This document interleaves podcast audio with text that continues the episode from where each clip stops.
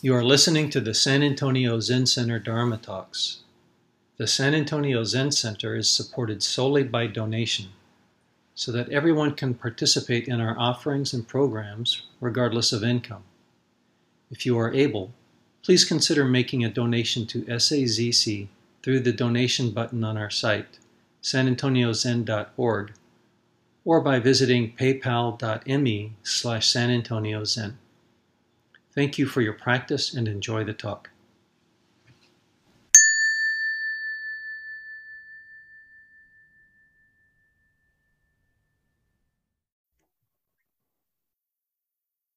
Good morning, everyone.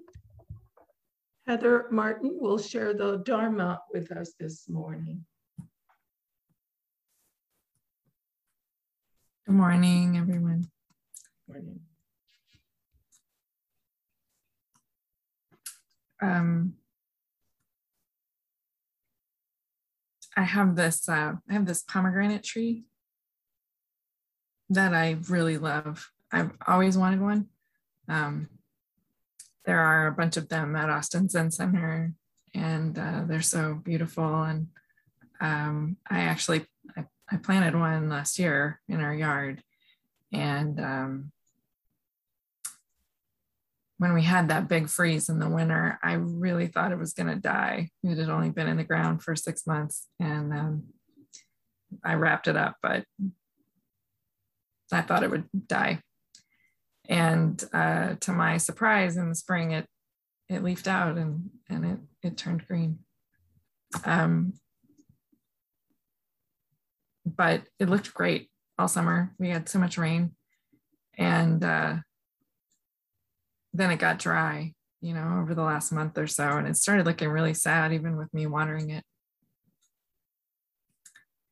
and then we got that big rain and the other morning, I went by the window where I can see it and I remembered, oh, it rained. Maybe the pomegranate tree looks better. And I looked out the window.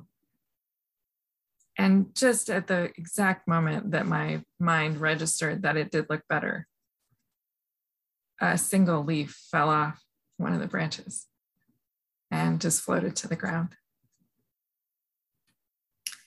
uh, because it's fall. And I thought about that, uh, you know, in attachment, blossoms fall, and aversions, weed spread, weeds spread.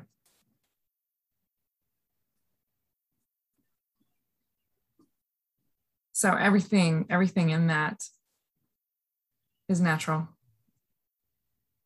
The raining and the not raining, my attachment to the tree, fall coming and the leaves dropping. That's the flowering of the Dharma. And it's there in every moment. And uh, that happening really struck me as relevant to the talk today. so I decided to uh, talk about difficulties with pain and how to practice with that um, because like so many people in this year i've been having a hard time and you know uh, when they ask you to give a dharma talk they colin colin's advice is is always uh, talk about something that's alive for you So I'm going to try to uh, make it nuts and bolts as possible uh, because hard times are, it's confusing and uh, we feel isolated even when everyone around us is having a hard time. Um, so I think, I hope that a nuts and bolts approach will be helpful. Um, so my, my first advice, I think, is the kind of thing that uh, I sort of resisted at first because I have a problem with authority. um, and it's it's it seemed it sounded boring to me, I think, at the beginning. Um, but because we're so uh, prone prone to hurting ourselves and other people when we're in pain, um, my first suggestion is to uh, rely on the refuges and the precepts. And if if that feels a little bit boring to you or uh, dusty, try taking a broad view of Buddha, Dharma, and Sangha. Um, so in hard times, talking to people and listening to people who are role models for you um, is helpful. And, you know, so it's your big Sangha, your, your teacher, your fellow students, but also your friends and family in the big Sangha. And at, at some point, uh, you might notice that your Sangha has gotten really big and you can even feel some support from people that um, that aren't in your friends or family, even maybe that give you a hard time or that you feel neutral about. Um, and it takes time though, that last bit. Um, so be patient. Um, but you know, take uh, take refuge in the scriptures too. And again, taking a broad view, you might read scriptures from any religion and find that that's helpful to you. Um, so it might be sutras or, or commentaries about sutras, but it, it might also be um, poetry or, or music. And uh, so if, if it feels heavy to you, if that reliance on Buddha, Dharma, and Sangha feels heavy or old or boring, um, broaden your view. And the, the precepts too, um, you know, I think it helped me early on to hear that they're not hard and fast rules, um, but that following them was advisable. You'll do less damage to yourself and other people if you try to follow them. Um, so I, I actually like to read through them sometimes and see if there's one that sort of catches my mind. And there are lots of translations of them. Uh, so reading different translations of them helped too. But, you know, in general, they're not killing, not stealing, um, not the translation I like is not misusing intimacy or power, not lying, not using intoxicants, not criticizing, not praising yourself above others, not being stingy, not abiding in anger, and not disparaging the three treasures, which are Buddha, Dharma, and Sangha. Um, but I've actually been thinking for a while about how to kind of flip those to be more positive. And it was really interesting when we were listening to that talk by Greg Bain last week um, where he mentioned people often feeling a little um, uh, hesitant about the negativity that they feel from the precepts. Um, so you, you can actually flip them to positive, and I've, I've been working on those for a while, how I want to word that. But again, there's a lot of translations and ways to think of it. Um, so one, one way, uh, the way that I wrote down for myself is preserve life, be satisfied with what you have. Cultivate respectful boundaries. Keep a clear heart mind. Speak earnestly and with integrity. Accept what is offered. Set esteem where esteem is due. Be wholeheartedly generous with your true self. See through anger and embrace and sustain Buddha, Dharma, and Sangha. So when you feel pained, um, you might notice that one of those stands out as something that you feel like you can't do or feels very difficult to do. Uh, so doing a little reading on that, maybe commentaries of it, um, could be helpful. And uh, relying on them when you don't know what to do is helpful but it, it can feel really overwhelming at times. And that's why the last thing to try to rely on is uh, zazen.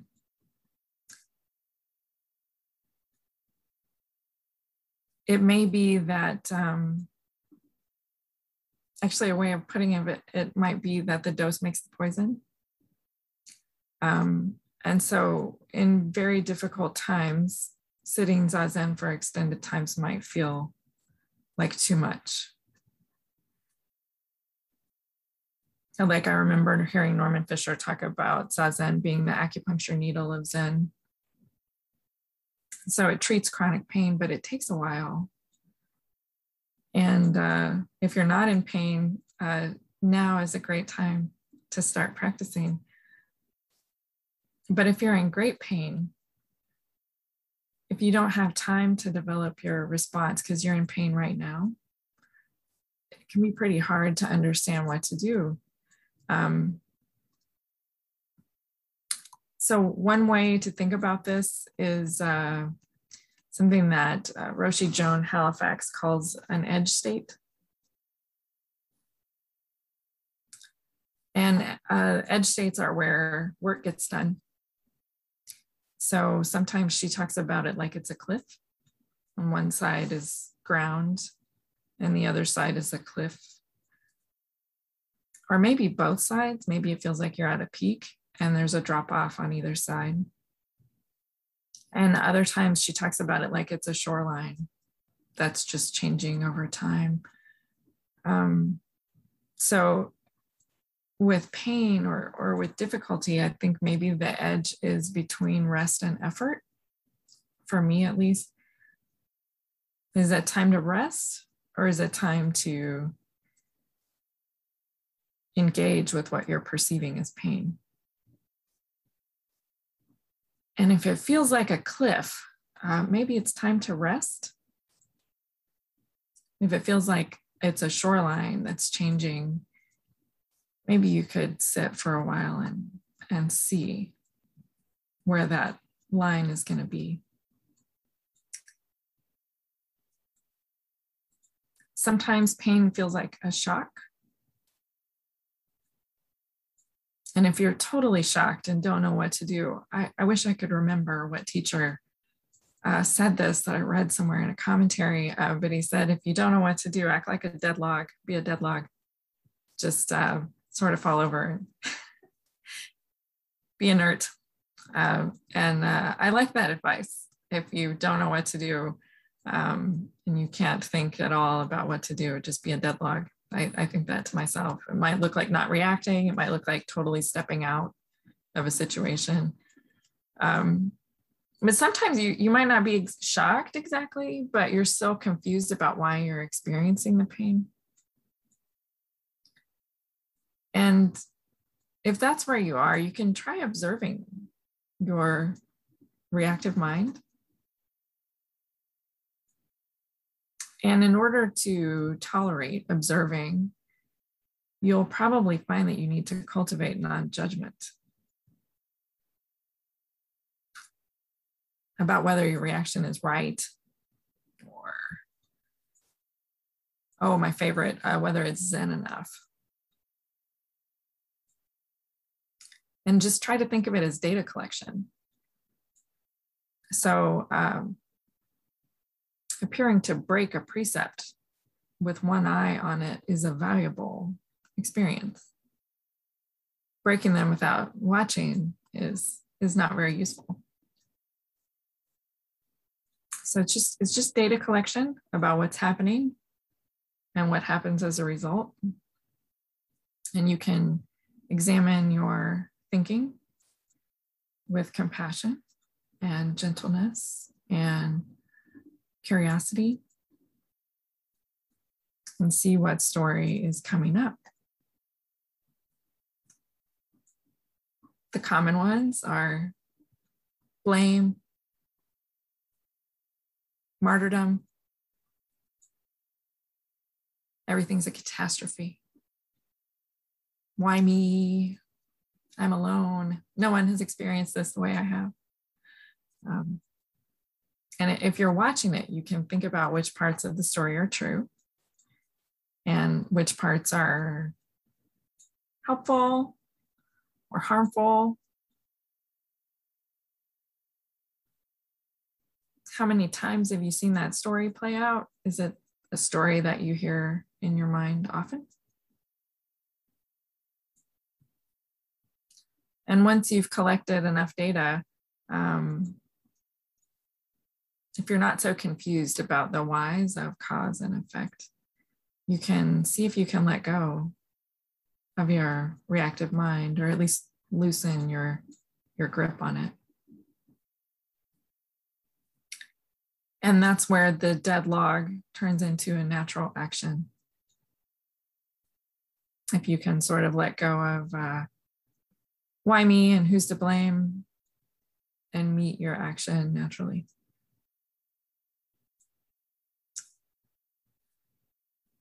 But, uh, you know, I, in talking about this, I always want to give some warnings. Um, and, and this is one of them. So when I say you can let go of blame, it doesn't mean that you ignore reality.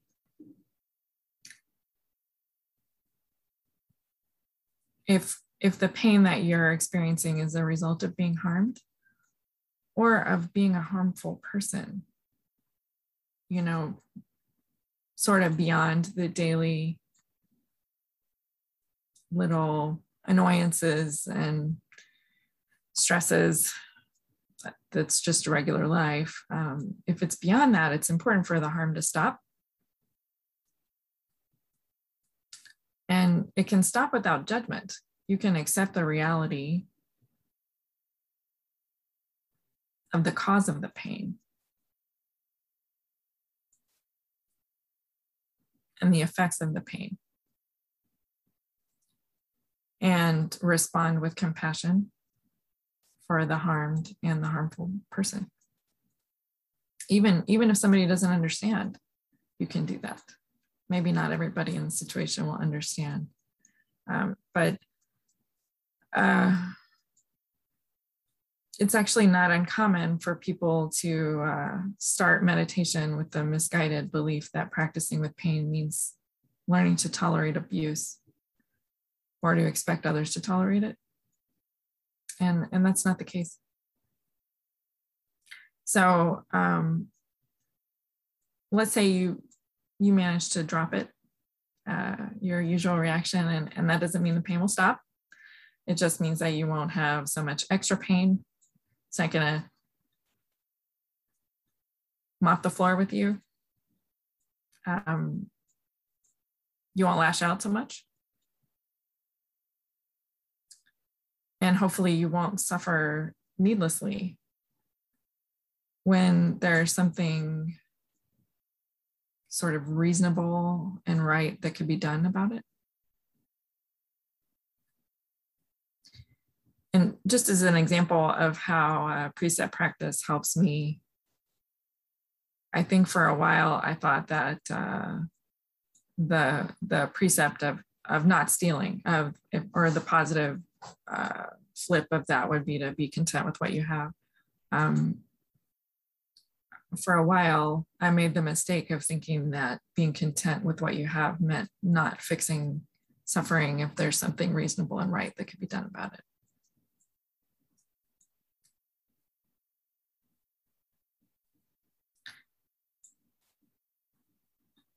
This practice is so difficult and you have to do it over and over and over again.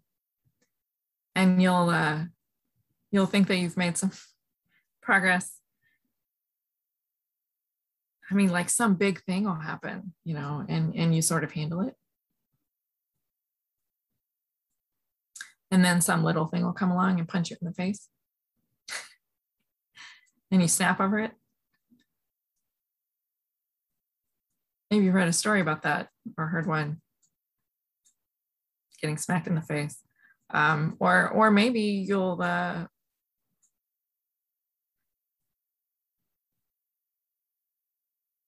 have noticed that you're doing the small things well, like sort of daily annoyances, you're doing those well, and a big pain will come along and smack you in the face. And uh, so you, we learn and relearn it over and over. so if you get smacked in the face, uh, my advice is to, again, um, you know, don't forget that you practice this within a Sangha. And uh, within a big Sangha. And one of the things I've learned to do, um, because I'm suspicious of advice,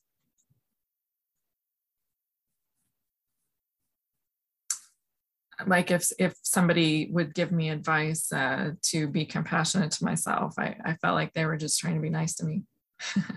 so what might be helpful uh, would be to ask some different people in your life, maybe somebody that you think will favor you and somebody that you think might favor other people. And then maybe somebody who's neutral. Um, for example, a counselor, if you have access to counseling and teachers, uh, that's helpful. Talking to your doctor is helpful. And all of those people are your Sangha. But even then, even talking to people um, and getting good advice, your pain may be considerable, whether it's emotional or physical. So if you've let go of the extra, the confusion, and you've gathered a bunch of support and you still have a lot of pain, there's a teacher that I read a while back, and again, I can't remember her name. I never can. But she talked about when the pain is great, you have to zoom in on joys so your your big pain is not a monolith. And the joys might be really small, but you can learn to focus on them and zoom in and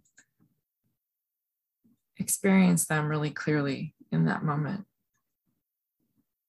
Even just a single breath can be a small joy. So uh, if these things seem too difficult, because there are times when um, all you can see is the monolith of the pain. And that's okay. That's still your practice in that moment. Um, so you could try, um, you know, eating too much pie or cursing. you could let things fall apart you can practice things like uh, square breathing or learn grounding techniques.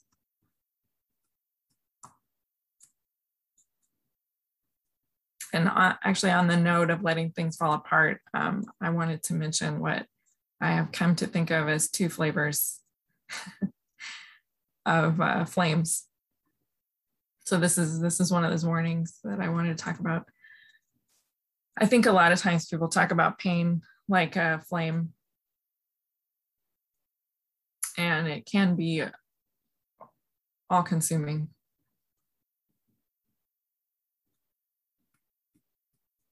So the first flavor is destructive and terrifying. And uh, if, if it feels like that, rest step back, look for relief and help. It's not supposed to feel like yourself is burning. If you're experiencing great pain as there is a self and it's burning, forcing yourself to handle that is not don't imagine that that's real practice or bravery. It's violence. Uh, and that's that's not in the middle. So if you find yourself there that's where it's critical to get help but if it doesn't seem like that to you if it seems like the other flavor that's uh, maybe more like transformative or in Zen terms like no flame.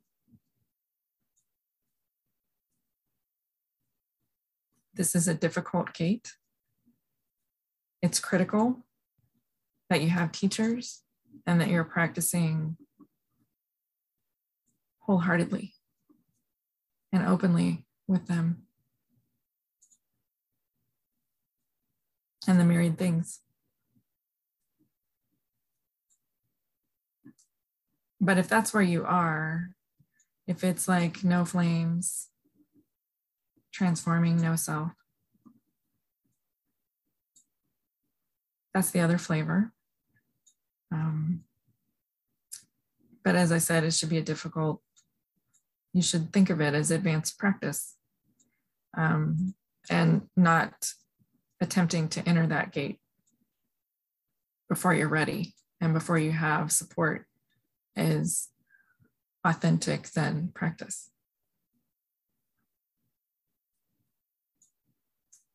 It's more like when the myriad things are ready,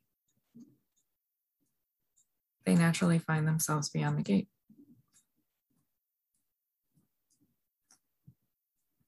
And regular, wholehearted, diligent practice improves the chances of that happening, but it's actually available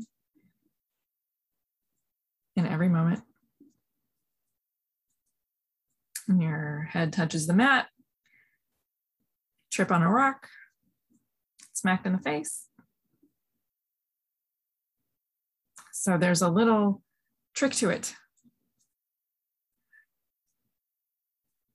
And I, I don't think that uh, it's sort of something that I understand in retrospect, but it helps me to remember that it exists if I'm in pain. This little trick is if you can uh, become aware of both sides of the coin.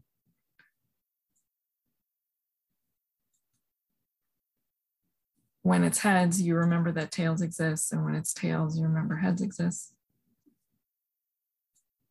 You can almost flip them and you remember that that coin is a unit and it flips dark to light, heads to tails.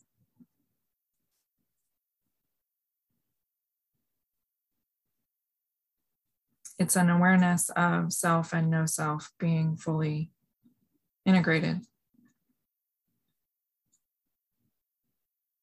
So when you can see that coin clearly as a unit and you flip it one side to the other, then you flip that over. And wake up. And just like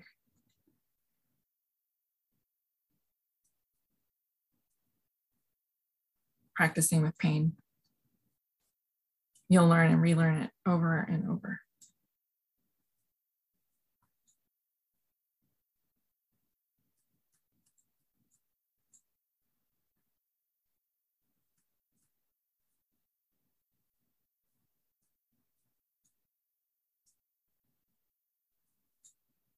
And that's the flowering of the Dharma.